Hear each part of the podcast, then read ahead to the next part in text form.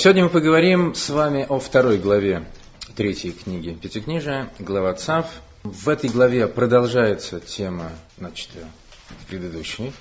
Речь идет о храме, о храмовых жертвоприношениях. Но мы с вами сегодня возьмем для рассмотрения тему, которая возникает в самом, в самом конце главы ЦАВ, которая, как мы с вами увидим, является как бы неким приквелом всего вот этого вот э, жертвоприношенческого повествования.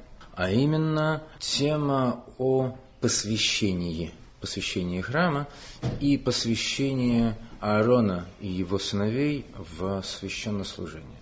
Мы читаем в Торе, «Воеймер Моишел Аарон крав велгамизбех» и сказал Моисею Аарону, приблизься к жертвеннику. По велению Всевышнего, по Божьему велению, по его же хотению, Моисей посвящает своего брата Аарона в священное служение и его э, четырех сыновей. Вот этот вот период продолжался, период посвящения, введения их в, священнические полномочия, продолжался на протяжении семи дней. И лишь на восьмой день произошло то, о чем мы с вами уже читали. Читали в самом, в самом заключении второй книги Пятикнижия, книги Шмот. Помните, мы с вами строили, строили мешкан, наконец его построили. И чем завершается книга Шмот? Словами о том, что Шхина входит в святилище. Знаком пребывания ее было облако, почивающее на шатре откровения, когда евреи должны были двинуться в путь, это облако поднималось и так далее. Так вот, произошло это, я имею в виду приход шхины в святилище, наполнение святилища, собственно говоря, святостью, этот момент, когда святилище таки да стало святилищем, храмом, наступил на восьмой день спустя неделю, которая называется неделя Милуим, Такое вот слово в Торе используется. Оно по-разному переводится, по-разному интерпретируется. Для нас одно из, из, из значений этого слова будет исключительно важно. Мы с вами выйдем на него чуть позже. Пока, может быть, будем так и так, так обозначать этот процесс милуим. Или в скобочках помечаю. Речь идет о посвящении коинов в священное служение Аарона и его сыновей. Так вот, этот процесс такая вот прелюдия к началу функционирования всей структуры храма, святилища, он, в общем-то, может показаться не столь уж значимым, и если мы посмотрим сказать, на объем текста, посвященный ему в Торе, он существенно проигрывает по метражу а, рассказу о всевозможных прелестях жертвоприношений и так далее, и так далее. Тем не менее, если вы обратите внимание, цитата из книги Зогар, где речь идет о пророчестве о днях Машеха, время прихода Машеха, и Раби Ицхак говорит следующее. Раби Ицхак цитирует слова пророка Исаия, Ишайогу, и будет свет луны, как свет, как свет солнца, светила, изначально сотворенные великими. Да? В, в Торе, в рассказе о сотворении, эти светила сначала называются оба великими, а потом, потом одно обозначается как более великое. Так вот, про Дни Машиха сказано, что Луна обретет свое первозданное величие, и мистический смысл этого пророчества соотносится со сферой Малхус, самый низший из сферот, который соответствует Луне, который светит светом, отраженным от Солнца. Так вот, в одни Машеха сфера Малхус воссияет полной энергией, раскроется ее изначальная связь аж с уровнем, уровнем сферы Кесар, которая превосходит все, всю, систему, всю систему сферот. Так вот, значит, э, свет, свет Луны станет как свет Солнца, а свет Солнца будет в 70 раз сильнее, нежели свет его, э, нежели свет семи дней. Маншива Сайомим. Что это за семь дней? Задается в взорке вопрос. На это дается два ответа. Один ответ, один вариант ответа. Говорит о том, что речь идет о семи днях сотворения, когда божественный свет раскрывался с, с, так, такой явностью, с такой, с такой очевидностью, которой, так сказать, в мире больше уже не было. Мы помним, что после греха человека начал, начался процесс сокрытия, сжатия, упрятывания света из, из этого земного мира. Другой, другой ответ, что речь идет о семи днях посвящения. Вот об этих семи днях Милуин, которые описываются э, в этой главе, в главе Цав. То есть можете себе представить, какой значимостью обладали эти, эти самые семь дней. Хотя, в принципе, как мы с вами понимаем, в течение этих семи дней храм еще как, как храм не, не, не функционировал, он еще не был храмом. Божественное присутствие Шхина заполнило храм лишь, э, лишь по истечении этих семи дней, лишь на восьмой день. Однако в течение этих семи дней службы в нем совершались. Кем они совершались? Аарон еще пока, так сказать, чином не вышел, его еще, его еще пока Мойши посвящал, посвящал, и только лишь на восьмой день посвящение закончилось. Совершенно верно. Моисей, Моисей Рабейну совершал а, все, все, все храмовые службы. С какой, спрашивается, стати? Согласно еврейскому закону, человек, не обладающий коинским статусом, не имеет права это совершать. Работа, совершенная чужим, то есть тем, кто не, а, не, не является коином, не засчитывается. Все это, все это на смарку. И более того, этот самый самозванец подлежит смерти от рук небес. Так как же, так как же Мойша осмелился такое вот на себя взять? Взвалить на себя коинство. Ответ, в общем-то, хороший тем, что исчерпывающий. Ну, раз Бог сказал, значит, так-то и быть. Но, с другой стороны, если тот же самый Бог говорит, что чужой не должен совершать эту работу, то как, как, как с этим быть? Всевышний, когда хочет устанавливать правила, когда, когда хочет их, и, их отменять. То есть, в принципе, это, конечно, это простой способ разрешения. Да, нельзя, но вот Всевышний сказал, что он делает, типа, пока, пока некому. На самом деле, это не, это не полный, мягко говоря, ответ, потому что Потому что э, идея священнослужения, статус коинский, к Мойше некоторое э, отношение все-таки имеет. Давайте с вами вспомним один из прошлых сюжетов, так, самое начало карьеры Моисея, как духовного лидера, в тот момент, когда он от нее отказывался – когда Всевышний посылал его возглавить освобождение еврейского народа, а Моисей говорил, то ни за что. Типа, вот есть, есть типа и, и, и достойнее меня, имея в виду кого? Шлах бьет читишлах. Пошли того, кого обычно посылаешь, подразумевая своего брата Аарона, который уже который обладал и практиковал, так сказать, свой пророческий дар. Так вот, Всевышний в гневе, как написано в Торе, Вихараф Ашем Мойше, и разгневал, разгорелся гнев Всевышнего на, на Моисея, и он сказал, сказал ему, что вот брат твой, а, Аарон, брат твой, Галейви, левит, он сам, так сказать, он будет говорить, а ты будешь ему э, вот, начальником, высшей, высшей силой. Почему Аарон здесь называется левитом? То есть мы, для нас, в принципе, не новость, что и Мойша Аарон, они из колена, из колена Лейви. Почему в этом тексте, в, в этой фразе упоминается его, его левитство? Этим подчеркивается, как, пишет Раши, цитируя, цитируя Талмуд, что изначально Аарон должен был остаться левитом. А Коэном, передающим статус священства, кигуна, в наследство своим детям, должен был быть Моисей. И из-за того, что Мойша столь ретиво проявлял свою, сказать, свою, свою скромность, отказываясь э, исполнять повеление Всевышнего, он был лишен этого. Это кигуна, наследственное кигуна, наследственное священство, было перемещено с Мойша к Аарону. На самом деле есть э, две трактовки происходящего. Вот в этом, в этом фрагменте в Талмуде мы встречаем такой диалог, что Раби Иуда бен Корха, который, согласно многим мнениям, был сыном Раби Акивы. Корха было, было такое прозвище Раби Акивы, Корха означает лысый. Вот Раби Иуда говорит, что везде, где упоминается гнев Всевышнего, полыхание гнева, это полыхание, этот гнев оставляет отпечаток. Всегда какое-то, если не несчастье, что, что-то негативное следует как результат этого. А в данном случае, типа, все сошло Моише с рук. А, а Раби Йоси говорит, что и в этом случае, на самом деле, с рук не сошло. И объясняет вот это таким вот образом, что в результате гнева Всевышнего Мойша лишился наследственной, наследственной кигуны. мы видим, что согласно Раби, Раби Ишуа, Мойша как бы изначально э, к нему э, кигуна не имеет отношения, и тогда в честь чего он вершил все, эти, все это великое служение, отправлял священнические надобности, как Соф сказала, потому что Бог так, Бог велел. Однако, согласно объяснению Раби Йоси, мы видим иную схему, что Киуна ему изначально принадлежала. Чего он лишился? Он лишился наследования священства. Сам он коинского статуса не, лишил, не был лишен. Он изначально подлежал тому, чтобы быть коином. Он этот статус не утерял. Он утерял право на э, передачи, передачи по наследству. Более того, речь здесь идет не просто о священничестве Моисея. Как написано в Мидраше, Раба Берахья говорит нам, что в течение всех 40 лет странствия евреев по пустыне Моиша как бы не, не переставал а, совершать не просто священнические функции, а функция Коэн Годула, первосвященника. И в, там же говорится прям, прямым текстом, что в течение семи дней Мойша служил как Коэн Годул, верховный первосвященник. Ну, собственно говоря, там Коэн Годул, значит, великий Коэн. Там меньших Коэнов, в общем, как мы понимаем, и, и не было. Он был великий, он же единственный Коэн. Но он этот статус первосвященника, верховного священника, нес на себя в течение всей своей последующей жизни. И что у нас получается? У нас получается, что на протяжении 40 лет странствия в пустыне в храме было, было на самом деле два первосвященника. Мойша и Аарон. Опять-таки, на протяжении семи дней, семи первых дней Мойша был единственным коином, первосвященником.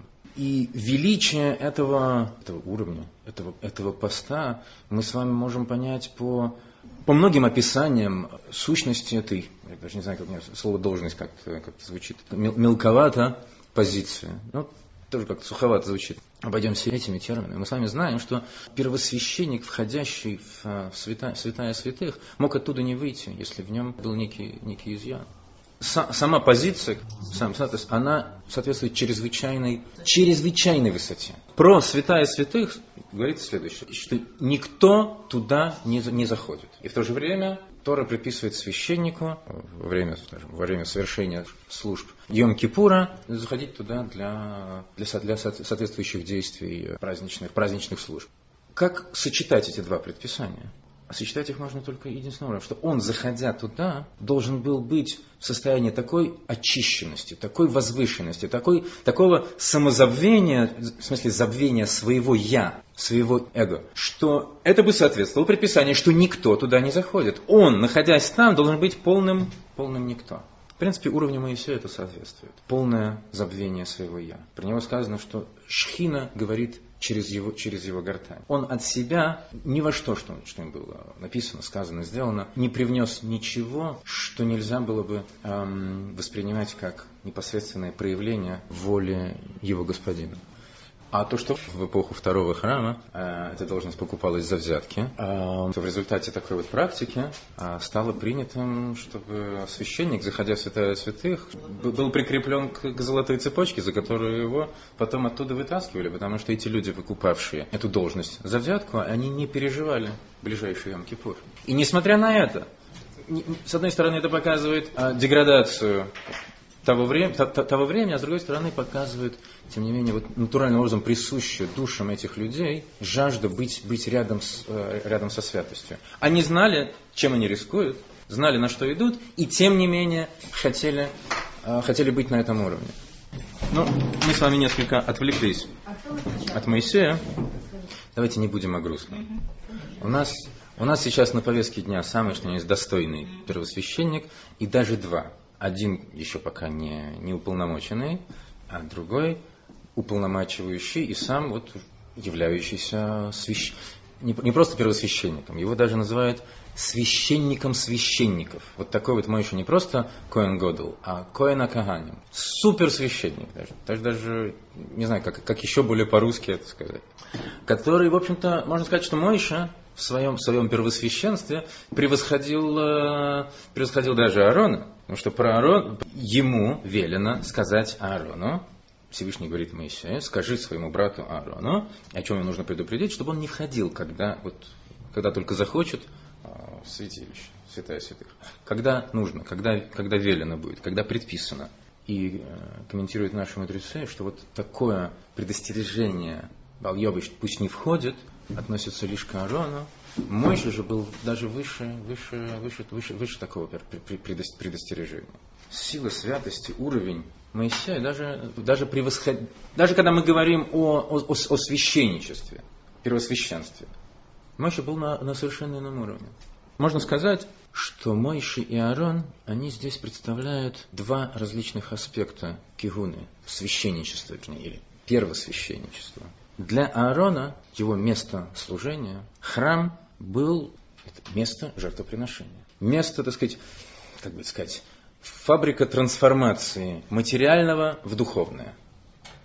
Это то, чем по сути являлось, являлось сожжение, сожжение жертв на, на жертвенники, воскурение и так далее. В этом, в этом идея храма. Преобразование материального в, духовное, вознесение духовной, духовной искры, заключенной, заключенной вот в этом сгустке материального. Для Моисея храм – это прежде всего ойл моет. Что такое ойл моет?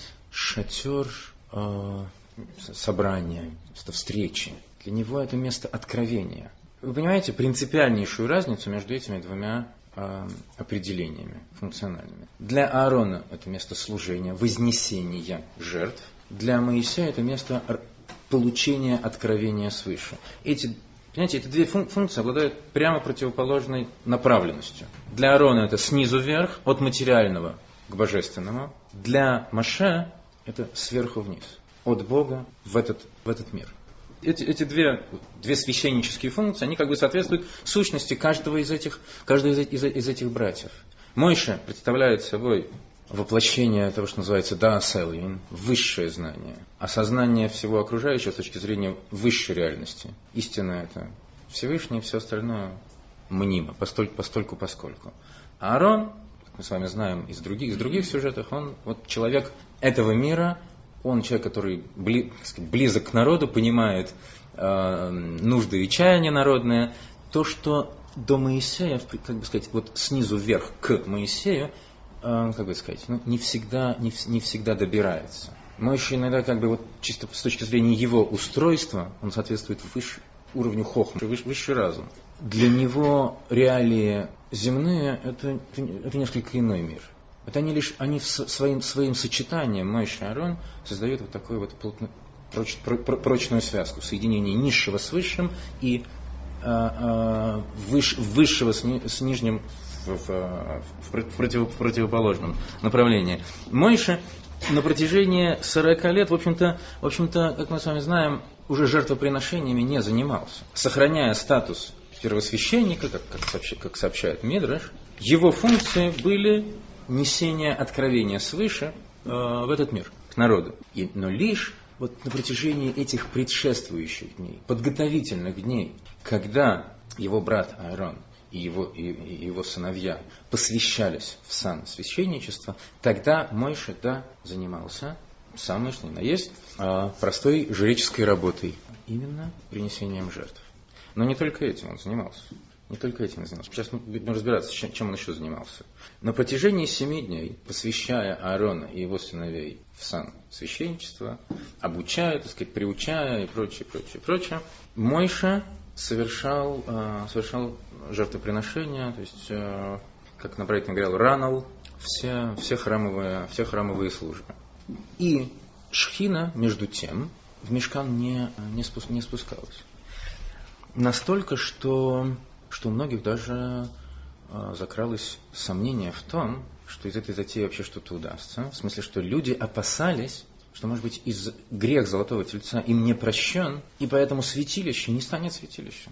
Шхина в него, шхина в него не приходит. Они боялись, что так, так, так оно до конца останется. Пока, слава Богу, на восьмой день все благополучно не завершилось окончательным и бесповоротным приходом, приходом шхины, э, шхины в храм. Однако, если мы с вами обратим внимание на описание, на описание происходящего, Мойша от имени Всевышнего дает несколько повелений повелений э, коинам, он им говорит, что вы должны находиться возле входа, входа в, э, в святилище. Другой фразой он им говорит, не уходите от места входа, входа в святилище. На протяжении, речь идет, от, от, они должны находиться там на протяжении всех э, семи, семи дней посвящения. По-простому занимаясь чем? Наблюдая, там, чем занимается Мойши, посвящаясь в, в это самое э, священнослужение, приобретая необходимые знания и навыки. Однако, если мы посмотрим в комментарии Раши на, на нашу же главу, Раши, объясняя цепочку хронологическую повествования в Торе, говорит нам, напоминает нам о том, что Тора в своем рассказе не следует а, как бы, временной хронологии, мы с вами видим, что нам уже сказали, что Шхина спустилась, а вот только сейчас мы с вами а, читаем а, во второй главе следующей книги о том, что вот только священники посвящаются значит, свой, свой сан, и только после этого Шхина приходит. Более того, Раши, Раши пишет, что вот, это, вот этот вот отрывок, где Мойша повелевает Аарону и своим племянникам находиться вот там-то и сям-то, сказанным был за семь дней до, возвед... до возведения храма. Невязочку ощущаете? В чем невязочка-то? Храм был возведен через неделю. А Мойша им говорит, вот вы сидите у входа в храм и не уходите от входа в храм. Все семь дней. У входа во что, извините? Не уходите откуда, извините. Так было храма или не было храма?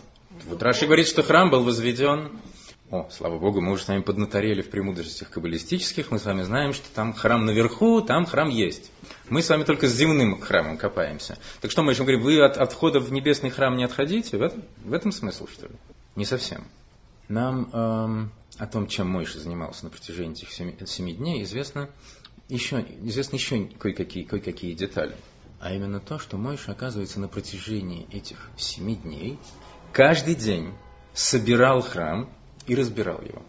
Опять-таки, как, э, как у нас водится, э, существуют не, различные мнения о том, как часто Моисей собирал, разбирал храм, вплоть до того, что чуть ли не, не, не, не чуть ли, а согласно одному мнению, трижды, э, трижды на дню, так сказать, собирал и разбирал. Вот перед завтраком собрать, после завтрака разобрать. Ну, я утрирую, но см... смысл такой. То же самое с обедом и ужином. Да даже если ограничимся одним разом. С утра собирал, к вечеру разбирал. Вот таким вот образом, таким вот образом храм возводился на протяжении всех, всех, всех, всех семи дней. Так получается, что был храм. В каждый из этих семи дней храм был. И теперь мы понимаем, по поводу чего люди беспокоились. Вот он храм, собранный Мойша, шхины в нем нет. Мойша, конечно, там суетится, там, э, жертвоприношения при, при, при, при, при, приносит и так далее, но шхина туда не, не, не спускается. Так что он, получается, получается, впустую старался?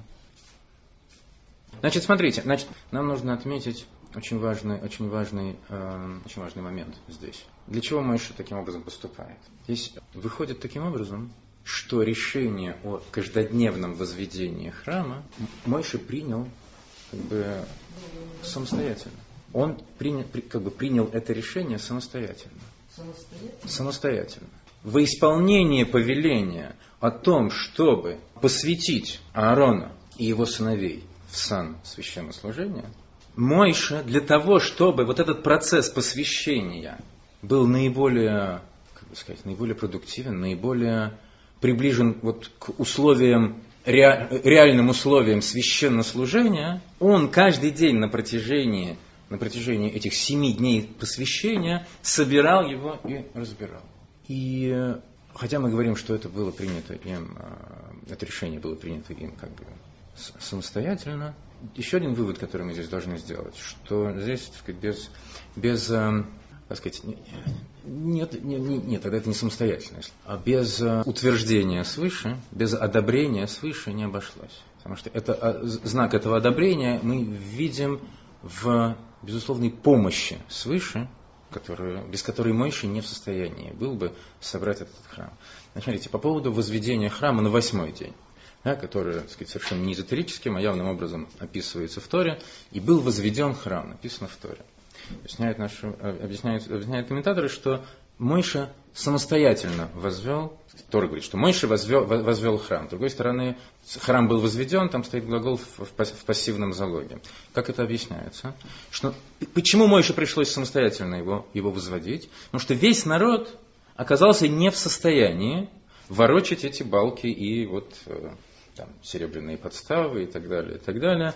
Слишком тяжелы были конструкционные детали храма, что народ не смог возвести это, это, это, это, это, строение. Почему?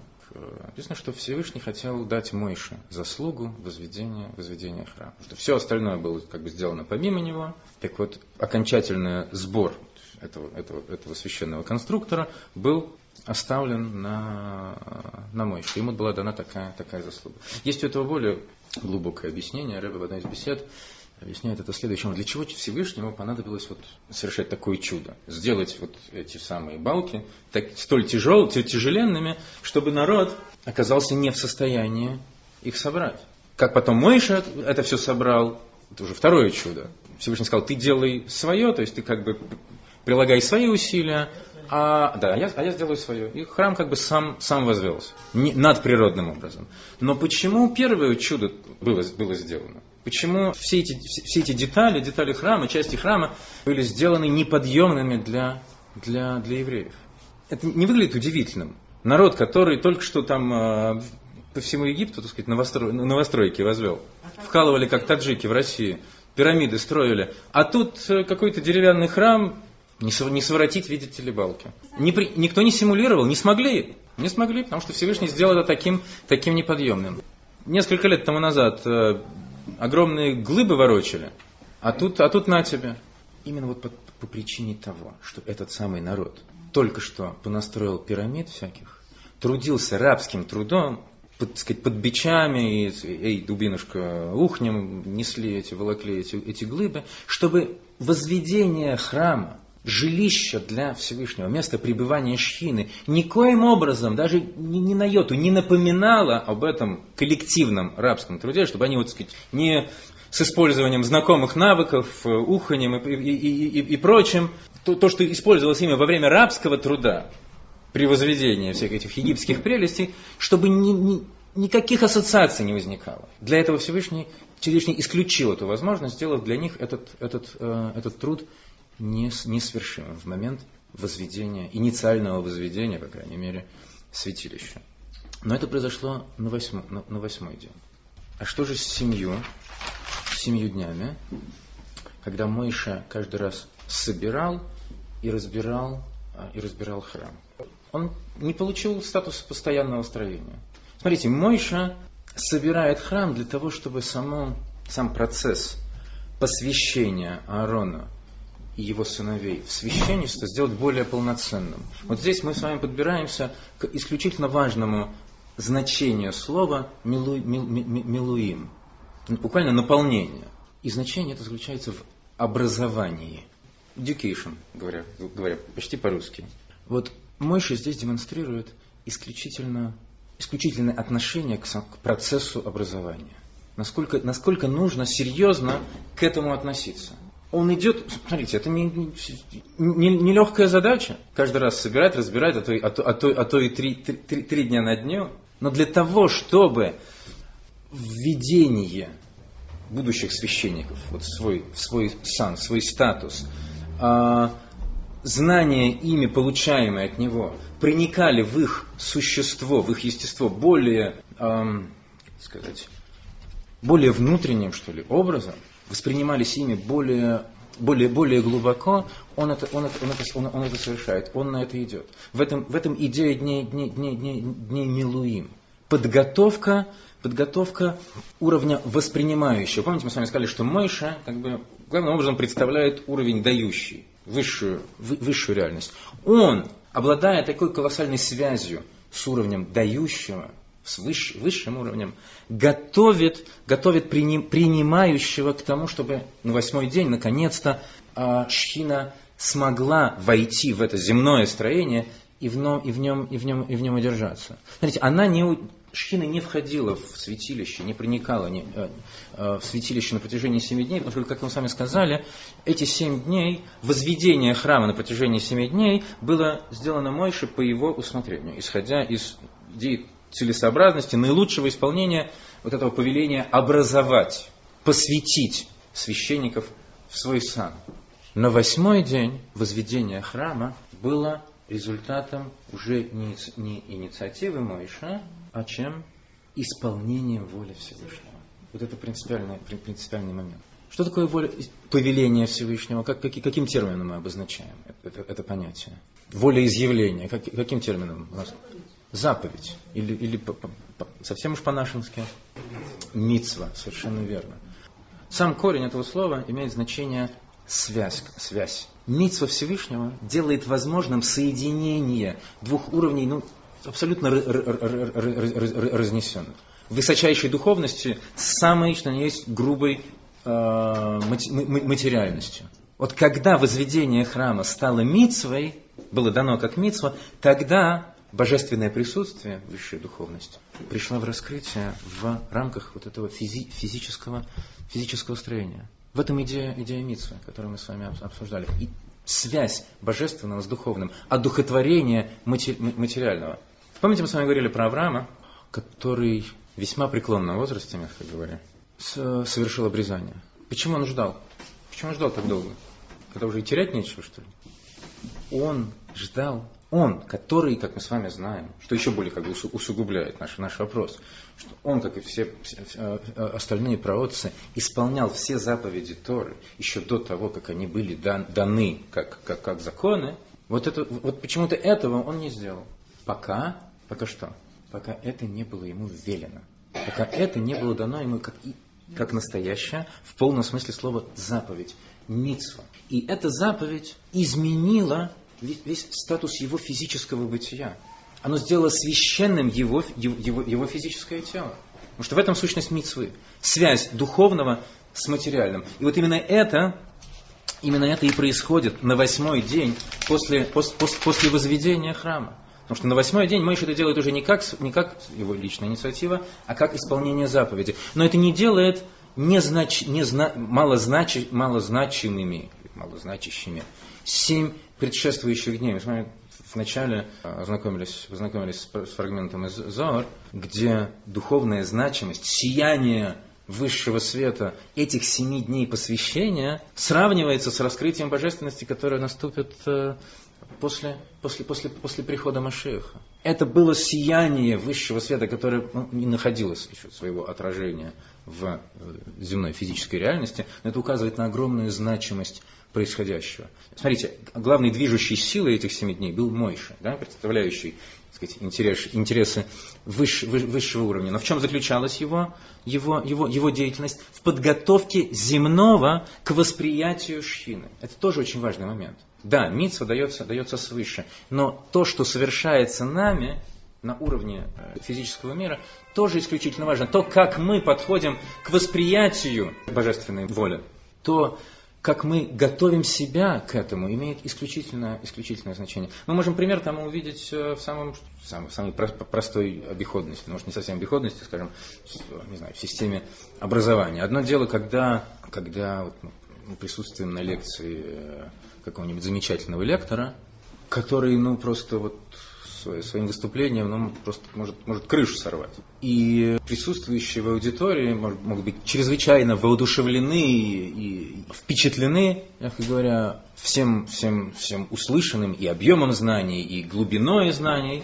Но вот уже на следующий день, если не по выходу из зала, повторить хотя бы основные моменты вот этого, того, того, того слышать, слышать, что они удостоились, человек уже не в состоянии. Это, смотрите, он получает раскрытие сверху, но он не является, называем, сосудом для восприятия этого света.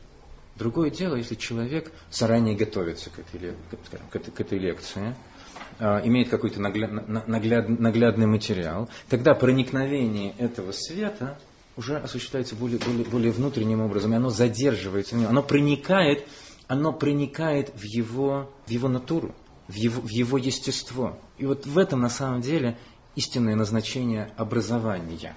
И в этом смысл милуим, наполнение, да? Буквальный, буквальный перевод вот этого слова милуим, который мы переводим, то, то посвящение, то образование, наполнение, чтобы этот свет, приходящий свыше, огромного, огромной силы, огромного потенциала, чтобы он, так сказать, не, не пролился по, по, по, по усам и так далее, а проник, проник внутрь, стал, стал частью, частью природы, частью, частью, частью естества. И вот это то, что было целью Моисея на протяжении а, семи дней посвящения, посвящения священника, э, извиняюсь за тавтологию, посвящения Аарона и его сыновей в священничество. Можно к этому еще добавить несколько слов то, как мы с вами пока это обсудили, все еще несет в себе как бы характер таковой, что вот у нас есть день нисхождения Шхины, когда храм стал стопроцентным храмом, и есть дни подготовки. То есть это еще как бы не, не храм, а храм, храм он становится на, на восьмой день. Это может показаться в какой-то степени, при том, что мы старались подчеркнуть значимость этих семи дней, в какой-то степени умаляющим их, их значение. Но к этому, тем более, что мы ведем разговор в терминах образование, да, так мы э, истолковываем слово «милуем», к этому может, ну, нужно добавить еще несколько, несколько слов. Опять-таки мы с вами говорили про, про, про Авраама. Об Аврааме сказано, что все, что все дни его жизни были, были полными. Авраам прожил с, совершенную жизнь не, не потеряв, не, не, не растратив впустую ни одного дня своей, своей жизни.